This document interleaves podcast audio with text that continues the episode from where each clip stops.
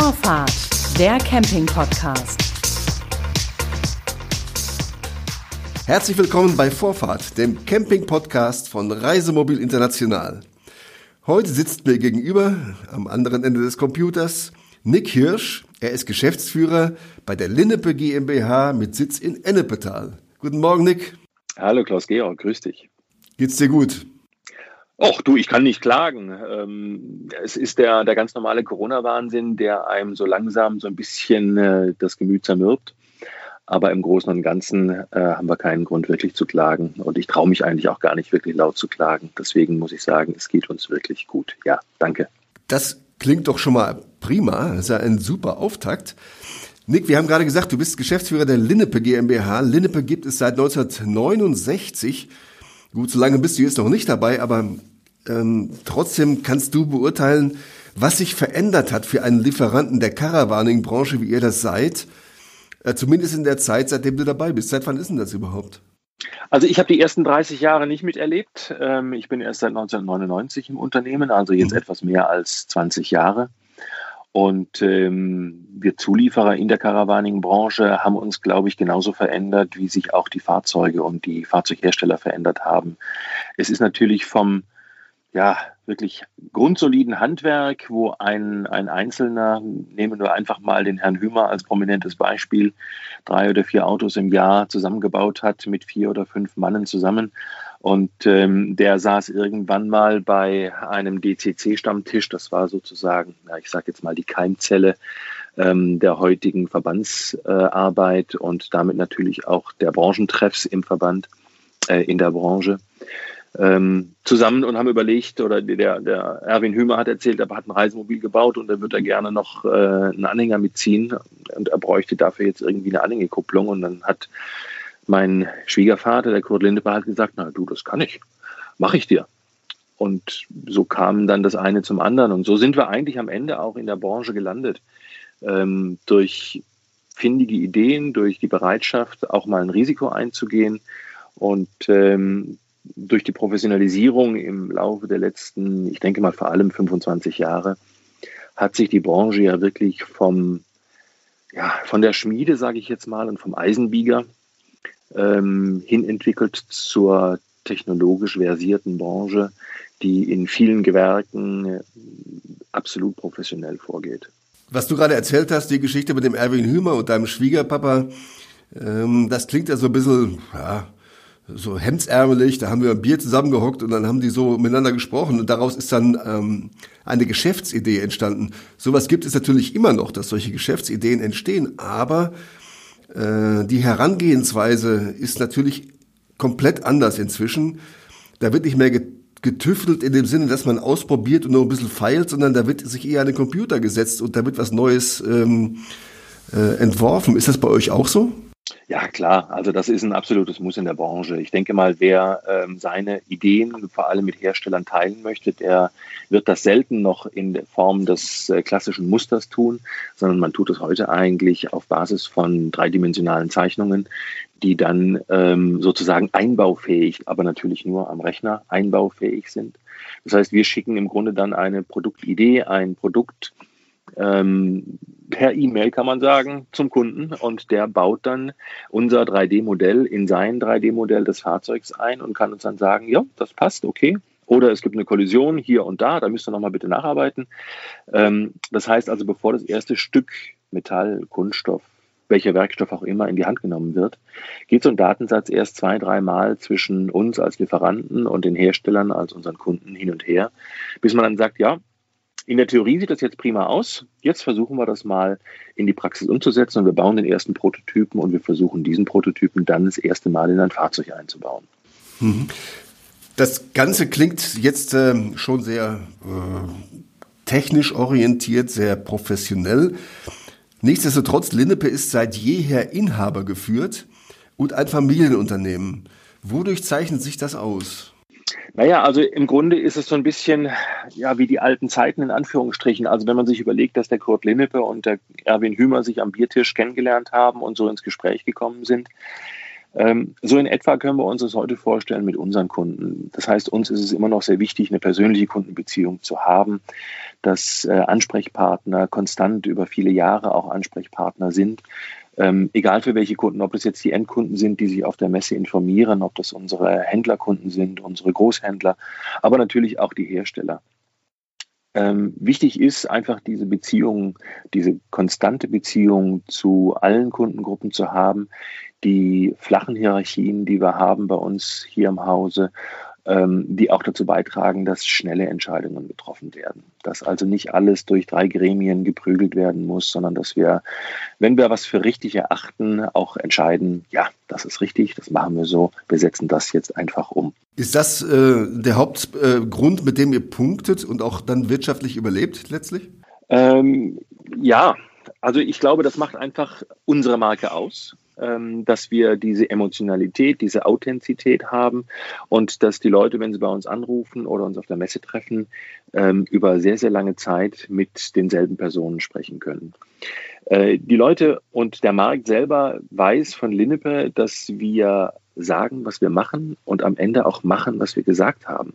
Und diese Verbindlichkeit, ähm, die fehlt mir manchmal ähm, heute im Markt, dass man äh, sich auf ein Wort, auf einen Handschlag ähm, nur noch unter Vorbehalten verlassen kann. Und ich bin ein ganz großer Verfechter des Handschlages und des, des Gespräches ähm, und dann natürlich auch mit der Konsequenz, dass wir die getroffene Entscheidung umsetzen. Und diese, dieses Vertrauen, das wir damit bei unseren Kunden haben, das schätze ich sehr hoch ein und ich denke, das ist mit ein Faktor des Erfolges, den wir am Markt haben, ja. Verlässlichkeit und Vertrauen, das Ganze lässt sich vielleicht auch bündeln unter dem Begriff Service. Ähm, denn ähm, der Service, den ihr bietet, der geht ja einerseits zu den Herstellern, andererseits aber auch zu den normalen Reisemobilisten, denn die können ja auch zu euch kommen als Kunden. Mhm. Aber es sind auch Ideen gefragt. Und wie hat sich das ähm, durch die Jahrzehnte verändert? Was war damals der Ursprung und wohin geht das jetzt gerade? Wo, wo, wo befinden wir uns? Also ich meine, wenn wir uns jetzt überlegen, der Service äh, und der Kontakt zum Kunden ähm, ist natürlich am Ende der Motor für Innovationen. Ähm, das heißt, wir, wir erspüren in Gesprächen ähm, Kundenwünsche, wir sehen und hören, dadurch, dass wir natürlich auch selber mit dem Reisemobil viel unterwegs sind, ähm, wo klemmt denn der Schuh? Was sind denn die Bedürfnisse, die tatsächlich da sind? Und ähm, versuchen dann aus diesen ähm, Ideen, aus den Impulsen, die wir da auffangen, ein, am Ende ein Produkt zu basteln, das wir am Markt platzieren. Also die, wenn wir die Entwicklungen bei uns im Hause so gestalten würden, dass das der reine Selbstzweck ist, dann würde dieses Produkt vermutlich am Markt keinen echten Erfolg haben, sondern die, der, der Selbstzweck muss so weit hinten anstehen, dass der Kunde im Mittelpunkt steht. Und wenn der Kunde im Mittelpunkt steht, dann hat das Produkt auch die Aussicht auf ähm, Erfolg. Und Erfolg meint natürlich auch dann Stückzahlen, die im Markt verkauft werden. Das heißt, hier trifft eigentlich die, das eine Interesse das andere. Hm. Werden wir mal konkret, wenn du von Produkten äh, sprichst, wo liegen die Produktschwerpunkte bei Linnepe? Also wir haben im Moment einen äh, großen Produktschwerpunkt auf dem Bereich Kastenwagen. Ähm, mhm. Das ist ja ein, ein Segment im Markt, das das boomt, ja. Wir haben deutlich stärker weg. Knapp 50 Prozent der Neuzulassungen sind Kastenwagen, ja. Mhm. Genau, ja. Das merken wir natürlich auch hier in der, in der Nachfrage. Die E-Mails, die uns täglich erreichen. Ähm, wir haben jetzt unsere Website umgestellt, dass man also einen speziellen Bereich für Kastenwagen hat, in dem mhm. es nur um Kastenwagen und nur um Zubehör für Kastenwagen geht. Aber dieses, lass uns mal konkret werden auf, auf eure Produkte. Also ich meine, Kastenwagen, ihr baut ja keine Kastenwagen, sondern ihr baut ja etwas, ihr baut ja Produkte für Kastenwagen und für Reisemobile. Wo liegen da die Schwerpunkte bei euch? Also im Moment Kastenwagen, ähm, ein, ein E-Bike-Träger für zwei Fahrräder. Wichtig ist der Zugang zu den Hecktüren. Diesen E-Bike-Träger kann ich zur Seite wegschwenken. Das ist ein ganz großer Wunsch aller Kastenwagenfahrer, dass man also E-Bikes, schwere Fahrräder, in diesem Fall jetzt hier für Nutzlasten bis 80 Kilogramm, ähm, mitnehmen kann und den Zugang zu den Hecktüren zum Beispiel behält. Das heißt, ich kann beladen oder unbeladen den Träger zur Seite schwenken und dann die Hecktüren öffnen um Tische, Stühle rauszuholen, um Gasflaschen auf oder zuzudrehen. Ähm, das ja, war immer ein zentraler Wunsch. Ein weiterer Wunsch der Kassenwagenfahrer war immer, ähm, der hat uns übrigens sehr gewundert, ähm, die hydraulischen Hubstützen. Mhm. Die, die ist sonst ja eigentlich immer für die Dickschiffe. Zumindest haben alle gedacht, das ist nur für die Dickschiffe. Äh, und wir haben das relativ schnell erkannt, dass die Kastenwagenfahrer eigentlich da ähm, die gleichen Sorgen und Nöte haben wie die sogenannten Dickschifffahrer und haben relativ schnell dann ein, ein Kit für den Kastenwagen ähm, fertig entwickelt und verkaufen den heute mit wirklich großem Erfolg in, in äh, annähernd so viele Kastenwagen wie in größere Reisemobile und Dickschiffe. Wie schaut's denn, wie schaut's denn aus mit, mit Fahrwerksverbesserungen, äh, also Luftfedern etc.? Was ist denn, wie sieht's denn da aus bei euch? Auch da gibt es eine große Nachfrage. Also wir haben ein, ein, ein Kit bestehend aus der Schraubenfeder vorne und der Luftfeder für die Hinterachse, eine Zusatzluftfeder ist ähm, die Schraubenfeder vorne führt dazu, dass zum Beispiel der Kastenwagen endlich auch im Stand schon mal relativ gerade steht und nicht mit der Nase immer so tief hängt und mit dem Heck so hoch steht. Ähm, hat einen riesen Vorteil, nämlich, dass ich an der Vorderachse dann einen tollen Federweg habe, der dafür sorgt, dass ich nicht ähm, bei der zweiten Querschwelle auf der Autobahn zum Beispiel der Stoßdämpfer dann schon am Ende angekommen ist und in Form eines harten Schlages dann diese Schwelle in der Straße an den Fahrersitz weitergibt. Denn gerade beim Kastenwagen sitze ich ja quasi auf der Vorderachse. Ich merke also ganz genau, was geht da vor sich und deswegen brauche ich da ein bisschen mehr Komfort und das kriegt man mit dieser Schraubenfeder toll hin. Mhm. Gehen wir mal weg von den Kastenwagen, denn wir haben ja auch noch andere Reisemobile. Da habt ihr, habt ihr ähnliche Angebote. Natürlich nicht diese Heckträger, wie du gerade beschrieben hast, weil die keine Klappen haben zum Aufmachen hinten. Trotzdem würde ich gerne mal auch auf, den, auf die Kosten dafür kommen. Wenn ich mir also eine Luftfeder einbauen lasse bei Linnepe für ein normales Reisemobil, wo liege ich denn da preislich? Also die Luftfeder kostet 850 Euro und Einbau muss ich circa mit 400 Euro rechnen. So bin ich also bei 1250 Euro für eine Zusatzluftfeder auf der Hinterachse mit Kompressor, mit Fahrerhausbedienteil, mit allem Pipapo. Und die Vorderachse dazu, was kostet die noch? Die Vorderachse kostet 450 Euro die Feder und äh, der Einbau circa 250 Euro. So, das heißt, summa summarum bin ich bei rund 2000 Euro oder so, wenn ich vorne und hinten Luftfeder mache. Okay. Mhm. Also vorne ist eine Schraubenfeder, ist eine Stahlfeder, keine Luftfeder. Mhm, ja, klar. Mhm. Ja, okay. Mhm. Was du noch dazu Warum? rechnen musst, ja? ist noch der, ist der TÜV. Das heißt, eine Abnahme dieser bei einer Fahrwerksveränderung ist zwingend erforderlich in Deutschland.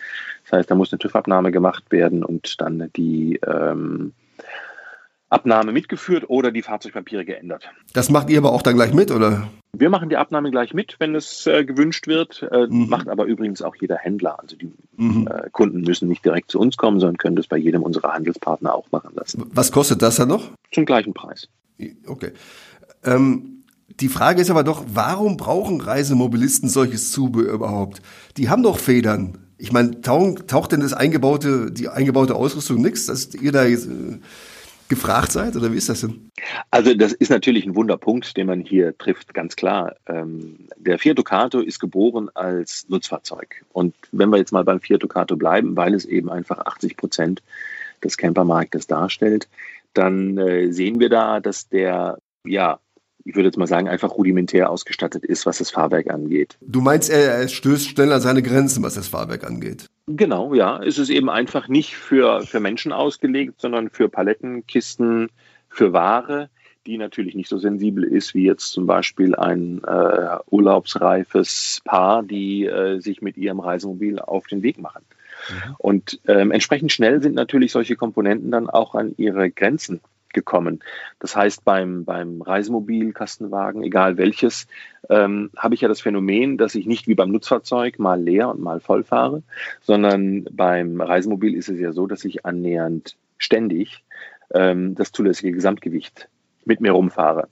Und diese Dauerbelastung ist, äh, für die ist der Fiat Ducato und die Federungen, das Fahrwerk, das da drin ist, nicht ausgelegt ähm, merkt man häufig daran, dass die Hinterachsfeder an der Blattfeder sieht man es eigentlich am konkretesten, dass der, der Anschlagpuffer meistens schon auf der Blattfeder aufsitzt, in ganz krassen Fällen sogar schon zusammengedrückt wird, so dass ich zwischen die Blattfeder und den, das Chassis, wo ich normalerweise äh, na, ich sage jetzt mal zwischen 15 und 20 Zentimeter Platz habe, dass da nicht mal mehr eine Hand dazwischen geht. Und dass dann damit keine Federung mehr möglich ist, leuchtet eigentlich jedem ein, der das einmal gesehen hat. Das heißt also, wenn man sich jetzt einfach mal unter das Fahrzeug legt und mal guckt, wie weit ist denn der Gummipuffer noch von der Blattfeder entfernt, dann kann ich eigentlich sagen, wie lange braucht es noch, bis ich am Ende am Fahrwerk was machen muss. Im Grunde, ob das eine Luftfeder von uns ist oder irgendwelche anderen Fahrwerkskomponenten, ist egal. Aber um diese Belastung einfach an den Fahrzeugen absorbieren zu können, muss man eben da ein bisschen ja, nachrüsten. Mhm. Ähm, hilft das denn, Fahrzeuge sicherer oder sogar gesetzeskonform zu machen? Also das auf jeden Fall, denn jedes Fahrzeug, das voll beladen ist, das ähm, fährt sich deutlich anders als ein Fahrzeug, das ähm, wenig oder gar nicht beladen ist.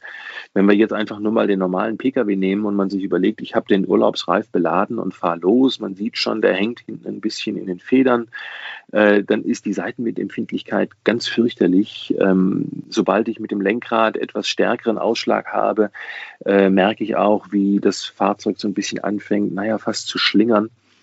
Und ähm, das kommt natürlich daher, dass sich die Achsen unter dem Gewicht verwinden können. So ein bisschen muss man sich vorstellen wie mit den Spielzeugautos. Wenn man so ein Spielzeugauto auf dem Tisch fahren lässt, dann fährt das geradeaus. Wenn ich das jetzt aber ähm, so ein bisschen nach rechts oder links neige, dann fährt das plötzlich einen Bogen, obwohl es ja keine Lenkung hat hat mit der Achsgeometrie zu tun. Das heißt, wenn ich mir jetzt vorstelle, ich drücke so ein Fahrzeug ein bisschen nach links, also auf die Fahrerseite, dann würde das Fahrzeug auch bei nicht eingeschlagenem Lenkrad einen leichten Linksbogen fahren. Merkt jeder zum Beispiel bei Seitenwind. Man glaubt ja, der Wind schiebt einen zur Seite. Das ist ein Irrglaube, sondern es ist ja so, dass das Fahrzeug sich neigt. Durch die Neigung verschiebt sich die Achsgeometrie und dadurch fährt das Fahrzeug einen Bogen. Und um das zu vermeiden, kann ich jetzt zum Beispiel im Fahrwerk eine Luftfeder nachrüsten, die dafür sorgt, dass diese Seitenneigung, zum Beispiel durch den Wind verursacht, nicht stattfindet oder ganz vermindert stattfindet und dass deswegen eben ein, ähm, ja, eine Spurwechsel sozusagen bei Seitenwind nicht mehr unabsichtlich passiert. Ähm, ein anderer Fall ist der, dass man auch, wenn man jetzt bei der Luftfeder bleibt zum Beispiel, sieht, ich habe das Fahrzeug reisefertig beladen und meine Anhängekupplung hängt so tief, dass wenn ich mit dem Anhänger jetzt dran mache, dann könnte bei jeder Bodenunebenheit der Handbremshebel ausgelöst werden, der ja nach unten immer etwas weiter übersteht. Das ist ja so ein Sicherheitsfeature, falls der Anhänger sich vom Fahrzeug löst und er würde mit der Deichsel aufkommen, dann soll die Handbremse ja ausgelöst werden. Das wird aber bei vielen Fahrzeugen, weil die Kupplung so tief hängt, ähm, schon bei jeder Bodenunebenheit ausgelöst. Und das ist natürlich blöd, dass wenn ich äh, mit dem Anhänger fahre und ich höre es plötzlich hinten quietschen und qualmen, ja. ja, dann weiß man, hoppla, Mist, jetzt ist die Handbremse angezogen worden. Deswegen gibt es ein Mindestmaß für Anhängekupplungen. Die dürfen eigentlich Kugelmitte bei, bei beladenem Fahrzeug mit zulässigem Gesamtgewicht nicht unter 35 Zentimeter von dem Fahrbahnbelag in der Höhe unterschiedlich sein. Wenn sie darunter sind, sind sie einfach zu tief. Das heißt, sie wären dann nicht mehr gesetzeskonform. Dann brauche ich eben eine Niveauveränderung, nicht beim Fahrer, sondern beim Fahrzeug, der durch das Aufblasen der Luftfeder eben dann das Heck anheben kann und die Anhängekupplung in eine dann ähm, zugelassene Höhe bringt und damit natürlich auch sicher einen Anhänger bildet. Aber Nick, das ist doch alles bekannt, was du jetzt erzählt hast. Ähm, das ist ja nicht äh, Wissen, was nur du alleine hast, sondern das wissen auch die Hersteller von Reisemobilen. Warum bauen die denn nicht von vornherein solche Luftfedern dann gleich ein? Das versuche ich Ihnen auch beizubringen. Ja, das ist, ist eine super Idee, Klaus-Georg. Wir sollten Aber vielleicht zusammen was, mal hinfahren. Was sind die Argumente dagegen? Der Preis? Es ist der Kostendruck, ja. Also es wird bei, beim Herstellen von Fahrzeugen ähm, so viel gerechnet, ähm, um einen Preis am Ende herauszubekommen, der, wenn er denn dann auf der Messe oder am Prospekt präsentiert wird, auch attraktiv erscheint und der im Vergleich auch mit dem Wettbewerb, ähm, ja, nee, einfach vergleichbar bleibt mit dem Wettbewerb.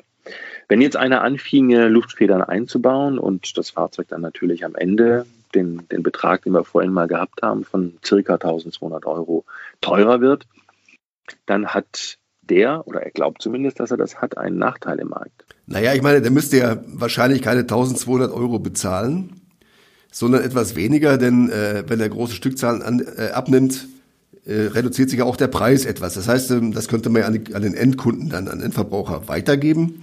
Mhm. Damit wäre das Fahrzeug sicher noch etwas teurer als vorher, aber es wäre eben auch sicherer unterwegs. Auf jeden Fall, ja. Also du trittst bei mir da offene Türen ein und das ist mhm. auch das, was ich. Äh, du bin ich kein Hersteller von Reisemobilen, also von daher nutzt das nichts. ja, das stimmt. Aber je mehr Leute diese Logik erkannt haben, desto besser ist das ja. Vielleicht mhm. führt ja auch der Podcast dazu, dass ähm, hier die Erkenntnis ähm, anwächst auf, den, auf der Seite der Hersteller. Nein, du hast vollkommen recht mit dem, was du sagst. Man könnte die Fahrzeuge, aber auch in vielerlei Hinsicht, das betrifft hier jetzt nicht nur das Fahrwerk, sondern auch viele andere technischen Einrichtungen, äh, besser machen, sicherer machen, äh, komfortabler machen. Aber damit eben auch teurer. Das muss man einfach der Fairness halber sagen. Ja. Das ist der Punkt, ja. Hm. Und wenn man weiß, dass Reisemobile heute schon im Durchschnitt, die neue Reisemobile in Deutschland etwas mehr als 73.000 Euro kosten, ist schon ein Schluck aus der Pulle. Ne? Das muss man auch sagen, ja. Und wenn man sich dann dazu die durchschnittlichen Löhne anguckt, dann wird es gerade für junge Familien immer schwieriger, solche Fahrzeuge tatsächlich ja. äh, als ihr eigen erwerben zu können. ja. Ähm, also ich glaube, man muss da gucken, dass die Balance gehalten wird. Dass wir am Ende nicht Fahrzeuge im Markt haben, die sich keiner mehr leisten kann oder will. Wechseln wir das Thema, Nick. Kein Gespräch ohne Corona. Äh, es ist prägend, einfach, ja, es ist prägend. Wir, wir haben alle sowas äh, noch nie erlebt. Jetzt sind wir seit einem Jahr damit zugange. Was bedeutet die Pandemie für Linnepe und was bedeutet sie deiner Meinung nach für die ganze Branche? Ist es eine Krise? Ist es eine Chance? Ist es ein Risiko.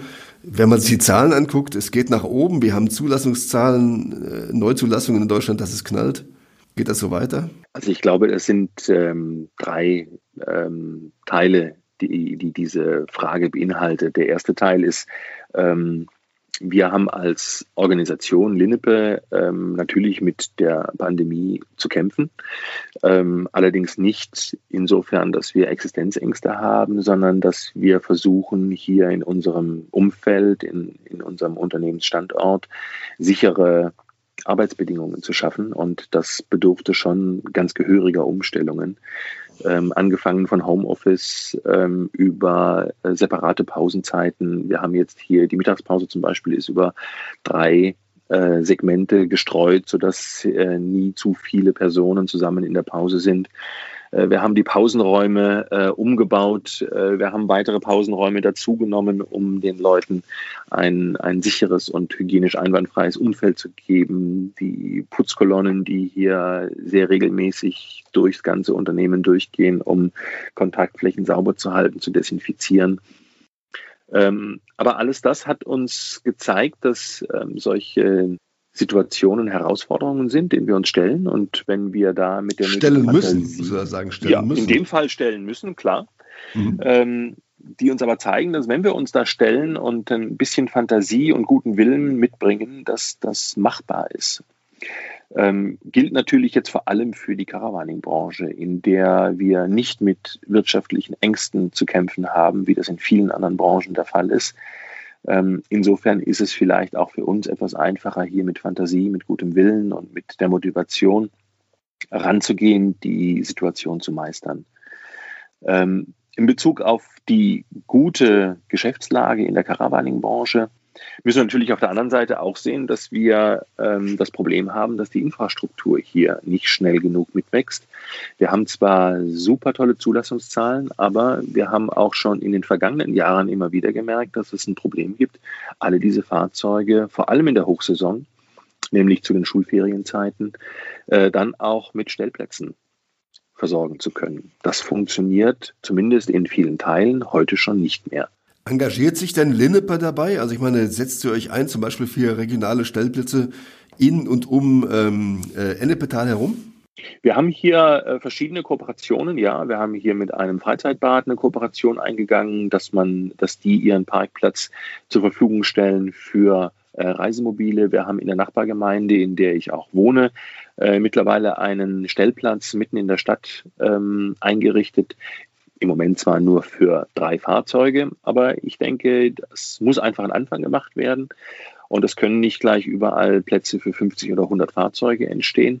Sondern hier müssen wir einfach gucken, dass überall da, wo es möglich ist, das umgesetzt wird, was für den Standort sinnvoll ist und auch den Platzverhältnissen natürlich geschuldet ist, die dort vorherrschen. Aber ja, wir versuchen hier ähm, mit der Freizeitregion ähm, Ennepetal-Giffelsberg, die für sich alleine genommen nicht wirklich was reißen kann, aber zusammen mit dem Ruhrgebiet, mit dem Sauerland und mit dem Bergischen Land ähm, doch einen Punkt darstellt, der viele attraktive Ziele in erreichbarer Nähe hat. Mhm. Was hat denn äh, Linnepe aus der Pandemie gelernt? Tja, wir haben gelernt. Was haben wir gelernt? Ich glaube, gelernt haben wir vor allem, dass einer alleine das Ding nicht wuppen kann, mhm. sondern wir müssen alle zusammen an einem Strang ziehen. Und wenn wir geeint bleiben, dann finden wir Lösungen, wie, ich, wie wir das vorhin auch schon mal ganz kurz angedeutet haben. Ähm, wenn wir in, in, im Teamplay bleiben oder das Teamplay nach vorne schieben, einfach um die Stärken der Teamteilnehmer, der Partner, der Individuen nutzen zu können, dann glaube ich, können wir in so einer Krisensituation bestehen. Und das bezieht sich jetzt nicht nur auf die Kollegen, die hier im Unternehmen mit mir zusammenarbeiten, sondern das bezieht sich natürlich und auch im großen Teil auf unsere Handelspartner die mit uns zusammen hier im Team spielen. Äh, eine ganz wichtige Sache, weil gerade dann, wenn äh, die Nachfrage groß ist, wie es im Moment der Fall ist, dann ist es ganz wichtig, dass wir mit ähm, Handelspartnern zusammenarbeiten, auf die wir uns verlassen können und die sich auf uns verlassen können. Ähm, nur so kriegen wir am Ende auch gegenüber unseren gemeinsamen Kunden ein glaubwürdiges Bild hin von der Lieferfähigkeit auf der einen Seite, aber auch von der Zuverlässigkeit und vom Vertrauen auf der anderen Seite. Insofern hat die Pandemie uns da ein Stück näher zusammengebracht. Nick, dann riskieren wir doch zum Schluss noch einen kleinen Ausblick. Welche Ziele verfolgt Lindepe für die Zukunft? Tja, welche Ziele verfolgen wir? Gute Frage. Ich denke, das wichtigste Ziel ist, dass wir am Boden bleiben, dass wir ähm, den Kunden, der bei uns eine einzelne Luftfeder kauft, genauso zu schätzen wissen, wie wir das äh, mit dem Hersteller, der Tausende von Produkten im Jahr bei uns kauft, ähm, tun. Dass wir Produkte entwickeln, die sich am Kunden orientieren und wo der Kunde im Mittelpunkt steht. Und wenn wir den Kunden in den Mittelpunkt unseres Handelns stellen, glaube ich, sind wir für die Zukunft gut, gut gewappnet weil das Stichwort Service, Kundenfreundlichkeit ähm, in Zukunft eine größere Rolle spielen wird, aus meiner Sicht, aus unserer Sicht hier, als das in der Vergangenheit der Fall war. Inwiefern meinst du das? Nur ich glaube, es kommt immer mehr abhanden und ähm, in vielerlei Hinsicht bemerkt, glaube ich, jeder von uns, ähm, wird die Kommunikation mit ähm, mit, mit Internetshops, mit äh, Robotern, die anfangen, meine Fragen zu beantworten, ähm, oft so stumpfsinnig, dass man sich über jemanden, der einem eine gerade Antwort am Telefon gibt, mit Fakten und mit ähm, nachvollziehbaren Argumenten, dass das in Zukunft einfach gefragt sein wird. Das ist das, was unsere Kunden auch wollen. Das hören wir auch in vielen Gesprächen. Und deswegen ist, glaube ich, in Zukunft wichtig, dass wir uns tatsächlich wieder am Kunden orientieren, die persönlichen Gespräche nach vorne stellen, und last but not least natürlich Produkte haben, die ähm, zuverlässig sind, die gut ingeniert sind und die dem Kundenwunsch entsprechen. Ein schönes Schlusswort, denn vieles von dem, was du gerade geantwortet hast, gilt natürlich auch für unseren Podcast. Ich danke dir, dass du mitgemacht hast, dass wir uns unterhalten konnten über Linnepe, über alles, was damit zusammenhängt. Nick, vielen Dank. Herzlichen Dank, Klaus-Georg. Hat Spaß gemacht. Und ähm, wenn es mal wieder was Neues gibt, melde ich mich. Dann können wir ja noch mal eine Folge drehen. Sehr gerne. Das war Vorfahrt, der Camping-Podcast von Reisemobil International. Am Mikrofon war Klaus-Georg. Das war Vorfahrt, der Camping-Podcast.